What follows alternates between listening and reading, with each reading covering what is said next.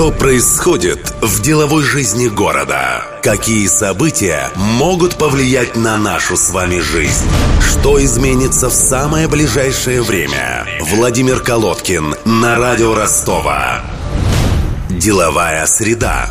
Здравствуйте! В студии Владимир Колодкин. В этом выпуске я расскажу о наиболее заметных бизнес-событиях за последние 7 дней.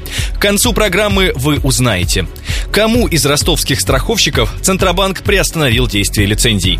Среди совладельцев какого винодельческого предприятия ростовская газета нашла сына губернатора Василия Голубева и его бывшего зама Виктора Гончарова? Сити-менеджером какого города хочет стать директор департамента потребительского рынка Ростовской области Андрей Иванов? Уже месяц в вынужденном простое из-за претензий Ростехнадзора ростовская ковровая фабрика «Меринос».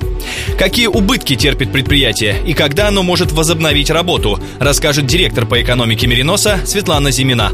А теперь обо всем по порядку. Мониторинг. Вчера Банк России приостановил действие лицензий одному из крупнейших игроков на страховом рынке Ростовской области – компании «Союз» и ее дочке «Союз Жизнь».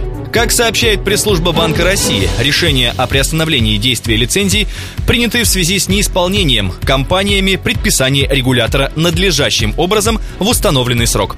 Как сообщил агентство РБК «Юг» Андрей Волков, гендиректор страховых компаний «Союз» и «Союз Жизнь», руководство страховщиков не согласно с данным решением Центробанка и будет обращаться в суд, чтобы его отменить.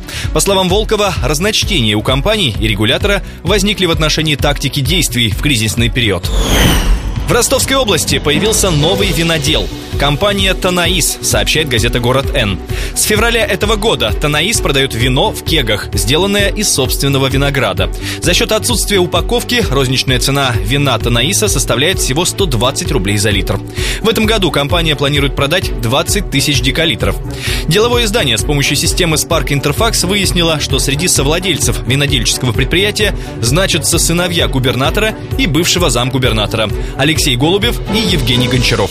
По словам источника города Н, сын губернатора Алексей Голубев, будучи совладельцем компании, не занимается ее управлением. По неофициальной информации, он стал совладельцем Танаиса еще до назначения Василия Голубева губернатором.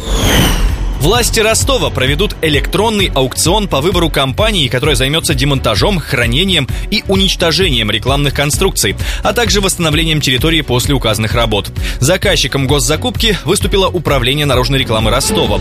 Сумма госзаказа чуть более 2 миллионов рублей. Проведение торгов назначено на 16 марта.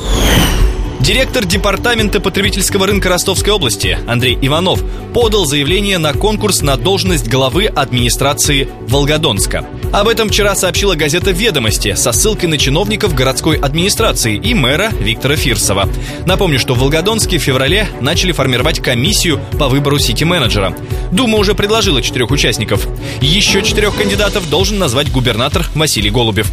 Главу администрации Волгодонска депутаты Гордумы выберут 23 марта. Во второй части деловой среды рубрика «Разговор по делу».